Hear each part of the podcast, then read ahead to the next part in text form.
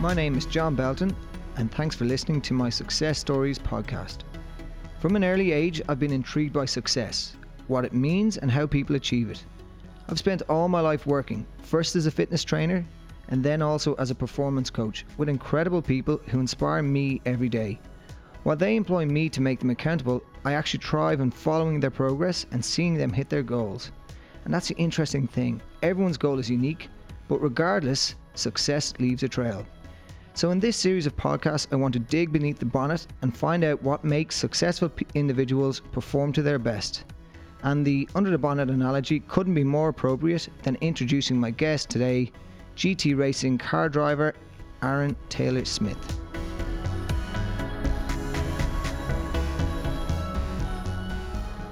Okay, so Aaron Taylor Smith, thank you for coming on, on today to chat to me um, and our success stories. So, the first thing I want to talk to you about is what does success mean to you? Um, well, firstly, thanks for having me on. Really, like I, I love doing stuff like this. So yeah, no, I really appreciate it. Success to me, like it's it's a very basic definition of what I see it in my mind. Is you know, it's it's someone setting a goal and achieving that. Be it in a workplace, be it in a family life, be it in a sporting realm. It's that's all success is. It doesn't have to be, you know, winning at everything. It can be, you know, you wanted your kids to go to bed at eight, and they have, and all of a sudden, then you're having the best, the best life possible. Very true. And just to go on to that, your so your background is essentially motorsport, and you've been at it from an early age. So tell us exactly your current status. Your last your race season has just finished up. Is that correct? Yeah, it has indeed. So I raced. Well, for this season, I raced in what's called British GT.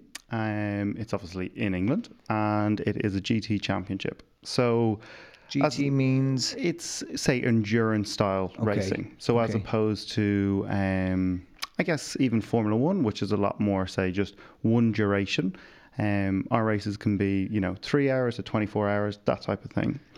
Um, and as you tipped on, I've been involved in motorsport pretty much my whole life. Um, and I would say from a young age, you know, it has been one of the biggest influences in my life into making me who I am now. Um, and it's, yeah, I've, I've loved every part of it. okay, and you're obviously doing well because is it true that you've set some standards no other Irishman has achieved in British GT? Is that correct? So that would be back to British touring cars. So yeah, like I have, I've kind of my claim to fame is to be the only, you know, Irish driver to win a race in that championship in 35 years. So Wow. it's, you know, it's, it's something that, um, I've loved doing and I, I continue to love doing, but I'm very conscious not to let it say define who I am as a person, if that makes sense. Yeah, and I think that's very interesting, especially when we're talking about success, Hmm. because success, as we, we know, has many different meanings, and at you know, different stages in our lives, success may be getting the kids to bed,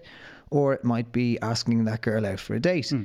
So, when it comes to success, do you notice that there's a trend that you use yourself? Whether it's you know, do you use visual goals, or do you just think of something and then just achieve it? Yeah, like I've I've kind of played around with it all, you know, from working with sports psychologists to seeing what actually suits myself, from writing down goals to having a, a dream board. What what actually works for everyone is so different. For me, um, it's probably just being the best version of myself on every day. I know that sounds really simple, and it it probably is hard to then to define what success is to me, but if I can go to bed each night proud of what I've achieved, um, be it on a track or be it you know at home or anything like that, then I am happy out. Yeah, and I definitely agree that it's a day to day thing. People think, okay, success in six months, and they think about the six month thing. And you have to break it down into small, manageable chunks, you know, um, one step at a time. So let's go. How does your career path start? So you're British GT now. Yeah. How do you get from, you know, growing up in Dublin to racing GT and British GT and all the rest of the stuff that you've done? Yeah, it's it's it's funny our story because like only on the way in here, I was actually trying to piece it together as to what I've kind of been doing my whole life, really, because it's it's been such a part of it, but also not a part. But I've probably like I've been like I turn thirty um, in November, so that would be seventeen years in motorsport. Wow. So I guess at a young age, so I was that makes well, I was 13 when I effectively started. Probably at that age, I was, you know, I probably wasn't the most sporty kid possible in school. Okay. So I guess like I found that hard. I was probably one, never really one of the cool kids, so to speak. So I find that very hard to believe. no, it's it's it's genuinely the truth. It was, it was like I, I guess it was hard. Um, and motorsport was something I was always interested in, and my family were really you know supportive and Mm-hmm. helped me get into it. And I think that really gave me you know a focus when I was probably you know 13, 14, 15. What did you? So at fourteen, what sort of cars do you race? Do you take your mum's car out and race Nah. around the fields, or is that a story for another time? Yeah, no, I, I learned to drive in a field, but um, so I did like all the kind of national series of go karts in Ireland. Okay. Um, and did really well in that. Like won all the kind of those series and progressed up through the European side of it, and then over into cars at 16, I think it was. Wow. So so racing competitively at sixteen. yeah, um, and it was, you know, I guess it was it was a great experience, and it gave me so much focus in my life, and I think that's what's good about having kind of a sporting background. You see how hard you have to apply yourself to something to see what the rewards are, um, and you also like it makes you kind of self-reflect a lot more, you Yeah. know, and that's where from from an early age, like it was probably yeah when I first started, it was it helped me, f- you know, not fit in, but feel like I was a bit more of a normal kid Yeah, because so I could have a bit more of a focus. So you, you found your tribe in motorsport, Yeah. perhaps. Yeah, and that's very important because you know we, we I think a lot. It's better now, but a lot of kids back in our day Hmm. got pigeonholed into you know play rugby or play soccer or play Gaelic or do long distance running. Hmm. And now when I look at you know the shapes of some of the clients who train when they said they were long distance runners, I'm like, well, you're clearly not predisposed to be a Yeah. long distance runner. No wonder you weren't successful at it. And in turn, then we see people, you know, who, who think they're failures because they weren't a good long distance hmm. runner, where in fact they would have been a great shot putter or a sprinter, etc. So. Is motorsport is it a, a very small community or is it something in Ireland that's growing or what's the Yeah, like in Ireland, you know, in Ireland it probably isn't the biggest say industry it could be. So when you go over to the UK, it's a lot more commercialized, um, and that's probably where I spent the majority of my time racing. Effectively, in Ireland, it's it's a close knit community where a lot of people, everyone knows each other, type of thing, um, and it's probably it's definitely growing, and it has potential to get you know onto a a professional level in Ireland, but it probably just isn't there yet. Okay, come back to that. And do you think so? If you've read the, I think it's Malcolm Gladwell book Outliers. I'm not sure if you've heard of it, but he essentially talks about, uh, you know, are, are we outliers or are kids kind of put in a position where they, if you're kind of doing well in a team, you get to play with the county team, so you play with kids who are better than you, which then brings you forward. You know, and, and takes your performance level up. So, do you feel that getting into the UK to race brought you to to the next level? Did it change the standard of how you view things, or did, did it make you realise the standard you needed to be at?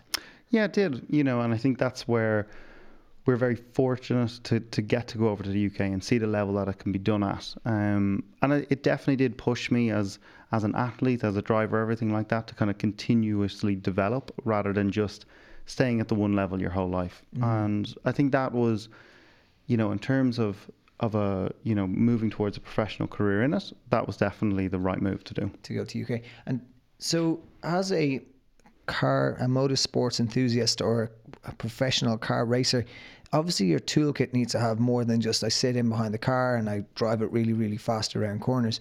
So, in the build up to a race, for example, now, what do you do? What's your week before the race look, look like? Yeah, like a, a lot of kind of preparation in terms of, you know, preparing notes, everything like that, and watching onboard footage. I think it's, you know, I've always been like anything, you kind of win or lose away from the activity itself, mm-hmm. not when you're there. By that stage, it's too late. Yeah. You know, the opportunity to prepare is, is gone by. And I think no matter what it is I apply myself to be, to apply myself to, I always like to say that no one will ever out prepare me. So mm-hmm. that's something that I, I can always, vouch for that. I've seen yeah. that. so that's something that if you if you don't have the ability, because I guess sometimes like everyone always questions their own ability, you want to make up for it in preparation. Okay. So if you can be the most prepared person and have every variable boxed off, you're going to put your best foot forward. Okay.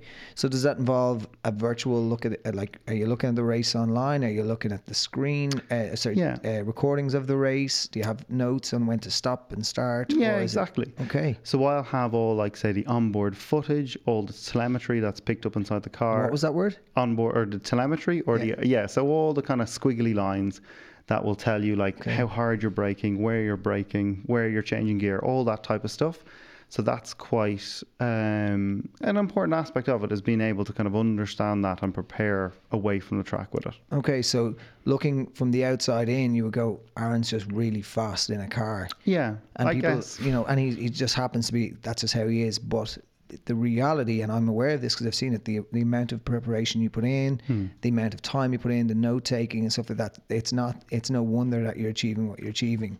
Yeah, I guess it's from the outside. I would always want it to look like a, a polished look, but probably from the inside, it's a house of cards. so it's a case where you are just preparing as much as you can um, and making sure that you have all the tools that you need to succeed. Succeed, brilliant. And tell us a little bit about the car you raced this Hmm. year because it was a pretty cool looking machine. I was looking at it on your Instagram. Yeah, like it's so I drove one of the Ford Mustangs in British GT, where it's a really cool piece of kit. Like as you can imagine, like a, a Mustang is quite a big old car, but these are very um they're worked on very like there's a lot of finesse that goes to them, a lot of carbon fiber. Everything is is you know is optimized to its highest level. Okay. And I also saw the video you sent me last week of your race. Yeah. Do you care to elaborate a little Oh bit on that? it probably wasn't my best weekend to date, but I think that's what comes from any sport.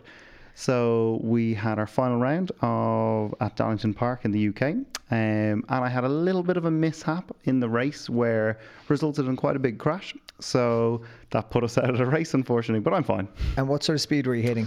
I would say that's probably probably close to 110 mile an hour, and you Okay. were to a stationary stop. So it's it's it's part and parcel of it. And I would say, from my own ass, from my own side, it doesn't faze me in the slightest. Like I always feel worse for the likes of like my wife Lauren, who's there with me, Mm-hmm. and if she would be worried because when it's in your own hands, you don't really mind. You know you're okay. Yeah. Yeah. So again, just to say, like, i- i- from the outside looking in, you're very successful, Mm. and you were you you know maybe had a lucky break or you, you had a couple of races you won. But the reality is, there's a huge amount of preparation comes in, and we can see that in your note taking and in your, your studying of the track and. Also, how you look after yourself with training, which we'll talk about. But have you faced adversity at all at any stage as a as a you know as an athlete and Hmm. in motorsport, or has there been times where you've questioned your own self or felt a bit of imp- imposter sort of syndrome? Yeah, for sure. Like I think, as I said, like when I tipped on at the start, like I probably fell into motorsport to kind of help guide me through those kind of younger years, and I probably allowed it to define myself that little bit too much. Um, when I was 16, 17, that type of time, and it was it was probably really hard because you, I allowed kind of myself to have too much of an ego around it, um, and kind of I would say that was probably the hardest point of motorsport because it was a case where, you know, you were in the wrong circles where people were only kind of wanting to be your friend because of what you did. Um, Yeah. So that was really, really tough. And I think that was probably the hardest bit of adversity around the sport is Okay. trying to manage your own, um, you know, your own ego and how you kind of treat everyone off the back of that. How did you overcome that? like a lot of different ways and i think i, I genuinely believe my wife lauren is probably the main reason as to why she helps me so much because i can see even a lot of my peer group that would be in it and you see it in a lot of sports where people lose themselves into who they see and who they want to be seen. Um, and it took like yeah a couple of years of hard work of actually you know really redefining who you are and putting out what you want to be Yeah. um, and not who because a lot of the time I felt like I probably was behaving in a way that is what other people wanted to see um, Yeah. as opposed to being true to myself Yeah, and when you're not true to yourself, you know, and I, I 100% can relate to that. It, it eats away at you a little bit, and you know, sometimes you can feel a bit lost in yourself. You're not on on a path that really aligns with your values, and you know, I think uh, it, it's very very important to have the right support network around for that. Um, so. moving on a little bit from that, I speak in, we speak about performance. So you work with myself now, Mm. which we're, we're hugely proud to have you as part of the team in number 17 on a, on a part-time basis. As a coach, uh, you you know you're doing an astounding job, and people love you, and you're great. Well, that's always good. So uh, when you started off here, you said the fitness and you know sport wasn't a part of your life, and I find that hard to believe, especially now when I see you on a rowing machine or lifting weights. So do you think there's a role there for, for fitness and looking after your, your health?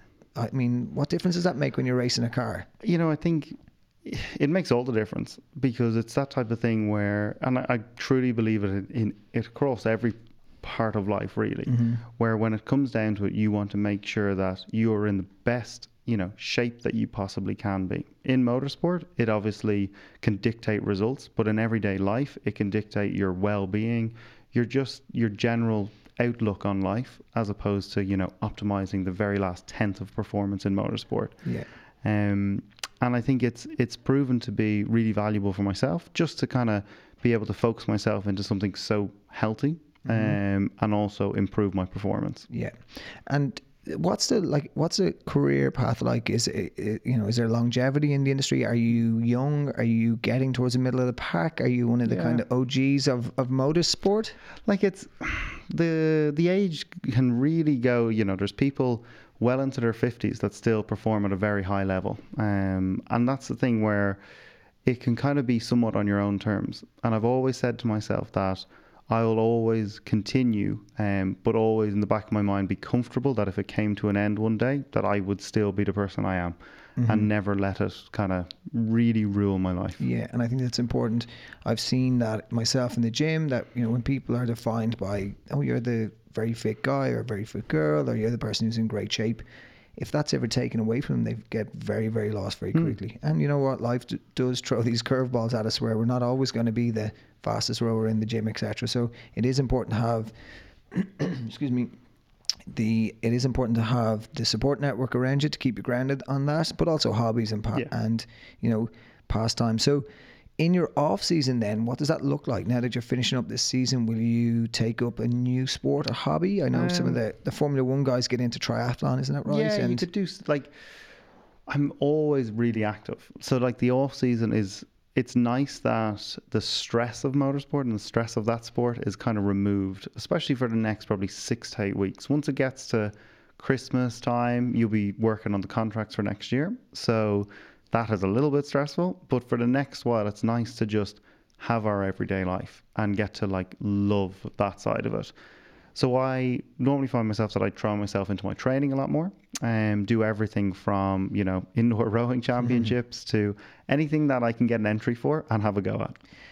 Indoor rowing. Remind me again how you did last year in the indoor rowing championships. So I think, well, I got a sixth. Sixth the in Ireland, Yeah, yeah. which is quite cool. Was that your first one? It was. Yeah, So I'll be going back this year for sure to have another go at it. And Um, what did what was your time last year? so I did a one twenty two seven for 500 meters. That's very fast. So it was cool. It was it's it's a lot of pain, um, and it's something that I would like to have another go at to see if I can kind of creep up that board. Brilliant. So the competitive nature needs to be fed throughout the off season as well. Yeah, for so sure. you spoke about contracts and all the business side of it, and again, we don't think about that when you know when we don't know much about the sport. There's obviously a lot of business involved. Mm. Motorsport's a huge industry, um, and business is something that you're quite good at from my- my experience working with you. Tell me a little bit about your other business that you have as well. Yeah, so my wife and I are, well, we look after P1 Nutrition as well. So that is a nutrition range that is tailored for the motorsport industry.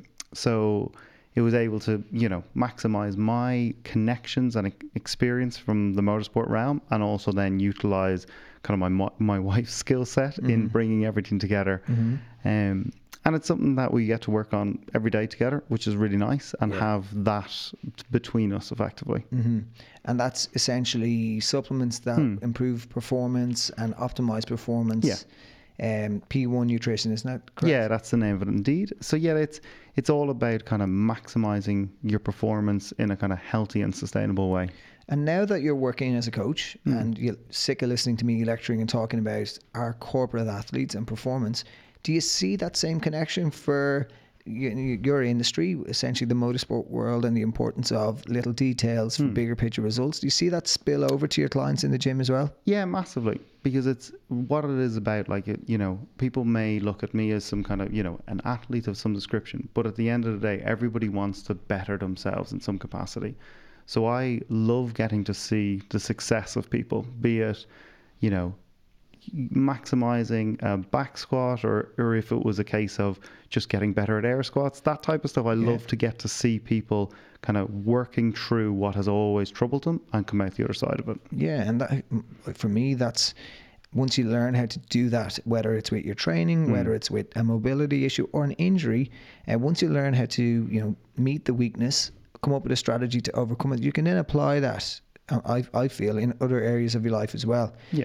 Um. So I, I did speak about adversity and how it has, has kind of bounced before for you. I know that you you spoke to me. Was it last year you had a pretty bad accident, or Yeah. was that two years ago? I think it was a year and a, maybe a year and a half ago, maybe two. I can't really remember. I can't really remember much of it, so that would that would feed into that. Give so us give us a quick blow by blow. So I had um, one very bad crash in when I in my last season of British Touring Cars. Um, so it was in qualifying when it's already a very high stress situation because it dictates your whole weekend effectively.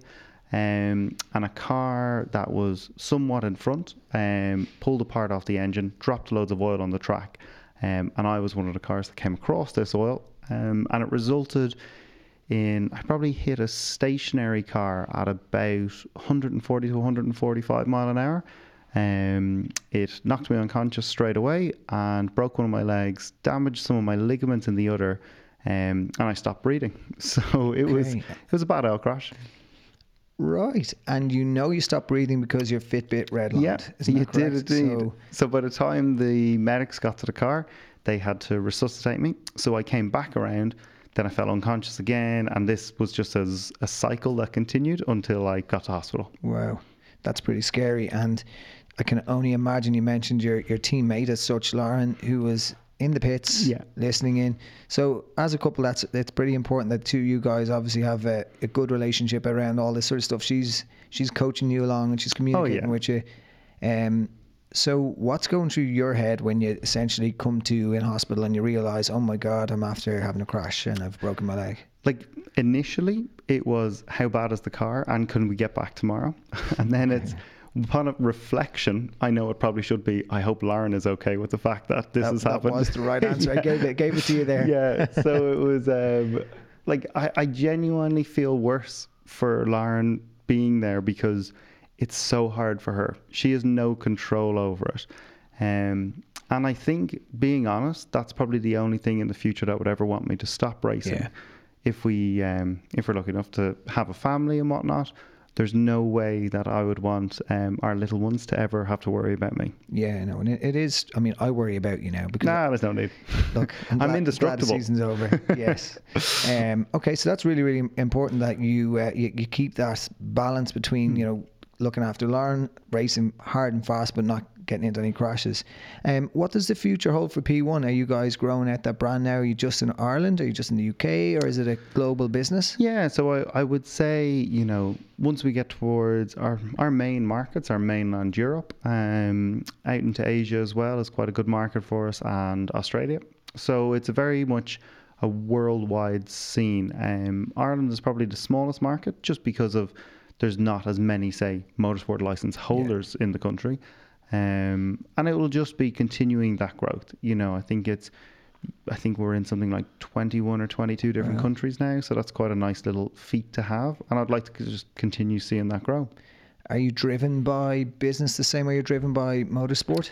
Yeah, like like again, I notice I know the theme of this is success, but the success of business gives me as much of a reward as succeeding on a track. Um, Yeah. because I just love I love to to see a plan come come true. and you don't have to answer this, I suppose, but are you driven by the financial gain or are you driven by the, oh my God, that actually, uh, that product happened, it's now on a shelf somewhere, or is it a bit of both? like this sounds so silly, but I really I don't care for money. Um, like I feel once once I have Lauren and our little dog Archie and they're well fed and looked after, I'm pretty happy out. Um, I don't really. I'm probably the most unmaterialistic person that I know, which is um, which is odd because you you float around in these paddocks where people have, you know, two, three million pound supercars at their disposal, where it just doesn't faze me at all. Like my I, my drive comes from just you know bettering our lifestyle really as opposed to a materialistic way. Yeah, it's a, I think that, uh, in my view that's a healthy a healthy balance to life and that's where I think success sits somewhere in that sweet spot where money isn't something that you're worrying about um but it's also something that you know you, you you have it there but you've got the balance of looking after your family um, and you know you can see a positive outlook for your future and all that sort of stuff and I just see a lot of people getting lost with that and thinking that you know with with more money or you know a different level in work uh, success and happiness will come. And uh, in my view is that they they're still looking for that happiness once they get there. Um so what what are your big goals then for the next three six nine months? What's your have your training goals? Aside Like- from the indoor rowing sorry. Yeah, indoor rowing November. That's going to be the next one. Um, you know, goals wise, it will be seeing P1 expand into more countries, um, bettering my own training, but also bettering myself as like a performance coach effectively, and seeing people succeed um, more than you know more than they have been in the past. Yeah, that's cool. Um, and a couple of other little things I wanted to talk to you about was your kind of future in the sport. You're saying, you know, there's maybe three to five years. Do you, would that be fair? Yeah, I think so. I think it's a case where I kind of take each year as it comes now. Okay. Um, Do you see a spillover from your coaching going back into motorsport? Is that something because I, I do see your coaching passion and it comes across quite clearly. Do you have any passion to mentor or coach in the in the motorsport world? Yeah, that's it's something that I can see, you know, a direct correlation with. Um, it's something that I'm currently working on with Motorsport Ireland and their young driver program Okay. to bring a performance coach into this to help not just, you know, training aspect wise, but also, you know, from a psychological point of view and how they approach race weekends, everything like that. Um, because it's something that I know at at a young age, say when I was competing, it would have really helped. Yeah. Um, so that's why I think there's a big value to It's it. it, like the saying, be the person you needed when you were growing up. Yeah. Okay. So is it i- it a large community? Are there more young lads racing go karts now? Is There it is, like- growing? is it getting better? Is it going backwards? I think in Ireland it is getting more and more popular, um, and it's it's something that I would love to be heavily involved in and seeing because it's because I've been there and I've made all the mistakes. So these youngsters and especially now that there's more of an influx into the sport, it'll be good to have a structure there to help them kind of better themselves. Give some direction or have a you know a buffer at least on either side of their journey. They're going to have to make mistakes, and I think for me that was you know a lot of the lessons I've learned have came from silly mistakes that I've repeatedly made, and then hopefully made some changes that I've have moved forward from that. So you mentioned mentioned a very important person, I suppose I could say, which is Archie. Yep.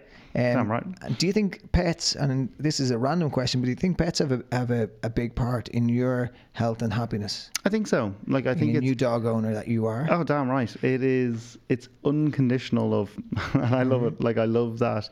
Um, I, I love the what I really what it what he means to me. This is very deep. It's kind of like it's laying down roots because I felt like for like probably five or six years, Lauren and myself have been moving to England, moving to this place, moving to that, and we've been all over the place. So having our own little doggy is something that has finally felt like we have a home. Oh, well, that's very, very nice. And I think, um, you know, having a base and being grounded is something that a lot of people are missing now because we're living in such a virtual world where we're looking at what's going on on Facebook across the world and Instagram here, and we're listening to people on a podcast in the States. And having your feet planted on the ground and feeling grounded is something that I feel it is, is a huge part of my hmm. life. I literally like to be in my bare feet walking around the garden in my mum and dad's house, and it gives me a sense of calm and it gives me a sense of belonging, and I feel that's where I'm from. Um, and you know, having that pet and creating that that family environment is a lovely way to do that. Uh, You guys obviously have just Archie at the moment. Would you ever consider getting a second dog in there and building that? Yeah, we when we were actually over in England, um, there was a guide dog in training, so a little German Shepherd that apparently was going to fail. So I would like, you know, if I was to get another dog, I would love to get something like that, like a, you know, a, uh, to give another dog a chance because Archie is our little rescue from the DSPCA. Yeah. So I'd like to get another one of those. Excellent. So, talking about racing and coaching and everything else like that, if, if you were to be remembered, what what legacy would you like to be leave leave behind you, or what would you kind of, how would you envision that? Would it, is it something you've even thought about? Or are you still looking to set big goals? Like, yeah, I, I guess you know it's away from that almost. I think the first thing that that I would want to be remembered for is being, you know, a loving husband and hopefully one day like a great dad. That would be that's something that's that's most important to me. Mm-hmm. Then from you know, apart from that, I would like to be remembered, you know, as an athlete, but an athlete that didn't allow it, allow himself to be defined by the sport. Yeah. Okay, that's a pretty good way to, hmm. to look at it. Thanks for that, Aaron. So, just a couple of quick fire questions. These are things that I I, I hear people asking you in the gym, and they're definitely uh, something that comes up a lot. So, what was the first car you ever owned, Um, a Volkswagen Polo. and what do you drive at the moment? This is mm, there's no real connection to it. A Volkswagen Tiguan, so one of the Jeeps, mainly so Archie can fit in the boot. And you're not uh, you're not sponsored by. No, I'm not. I don't know why this has happened. This sounds it sounds fixed, but it's really not. Would you drive an electric car? I would just because I love to be cheap. Um, what sort of trophies have you won over the years? What What are your biggest achievements? Um, you know, I think being like Ireland's Motorsport Young Driver of the Year was a big accomplishment for me. Trophy wise, um, Lauren doesn't let us keep, doesn't let me keep any trophies in the house because I think it's it's nice to have that balance. So they all go to my dad. My dad, that's his pride and joy. Okay. Um, a, a question I hear people: Why are you not racing Formula One? I would give it a go. Um, it's just the opportunities that were there for me never led to that. It was always I aspired to get the British touring cars, and off the back of that, now we've kind of fallen, fallen into a career in GTs. Do you think? Did you ever aspire to race Formula One? Probably not. I think to get to that level, you know, you probably need to have 10 or 15 million sat in sponsorship funds or personal funds or whatever way you can get to, you know, to get to the feeder series of Formula One. So it was never really on the cards. What have you sacrificed? Do you think, if anything, to achieve goals in your life? Well, shortly after we got married, myself and Lauren moved over to England to live in a caravan. So we got to live that full, real, um, you know, rough and ready lifestyle. Okay, so rough and ready, that's what I was thinking. Yeah, I was, I was trying to find the politically correct term for that. Um, so she put up with that for for two years between pipes freezing when it gets cold to the electricity going out because you put on too many heaters to holes in the walls. So that I think was the biggest sacrifice Okay. that we put in to reach our goals. Okay.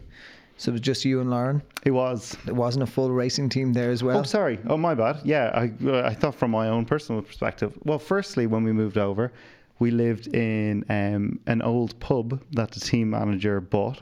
So I literally our bedroom was in the main area of the pub. Like we we got a bed and pulled the kind of fully set dinner table to the side. There was all like the taps and everything like that in the room um, that we slept in. Then eight or nine of the mechanics that were working in the team lived upstairs. Right. There was one bathroom, one shower. So it was, as you can imagine, that is what is that? Ten guys in total, and then Lauren. yeah, So yeah. Lauren has been painted in unbelievable Oh, light like today. like she's a superhero. She's superhero. a superhero. Yeah. Um, and she's definitely kept your grounded. So I'm delighted to see that. Another quick question: penalty points. I've none. I've never had any. Do you speed when you're in Ireland? I don't. People are always so disappointed when they get in the car with me. I would say Lauren is a faster driver than I am. And a Um, better parker. Yeah, yeah, hundred percent. Basically, an all-round better version of me.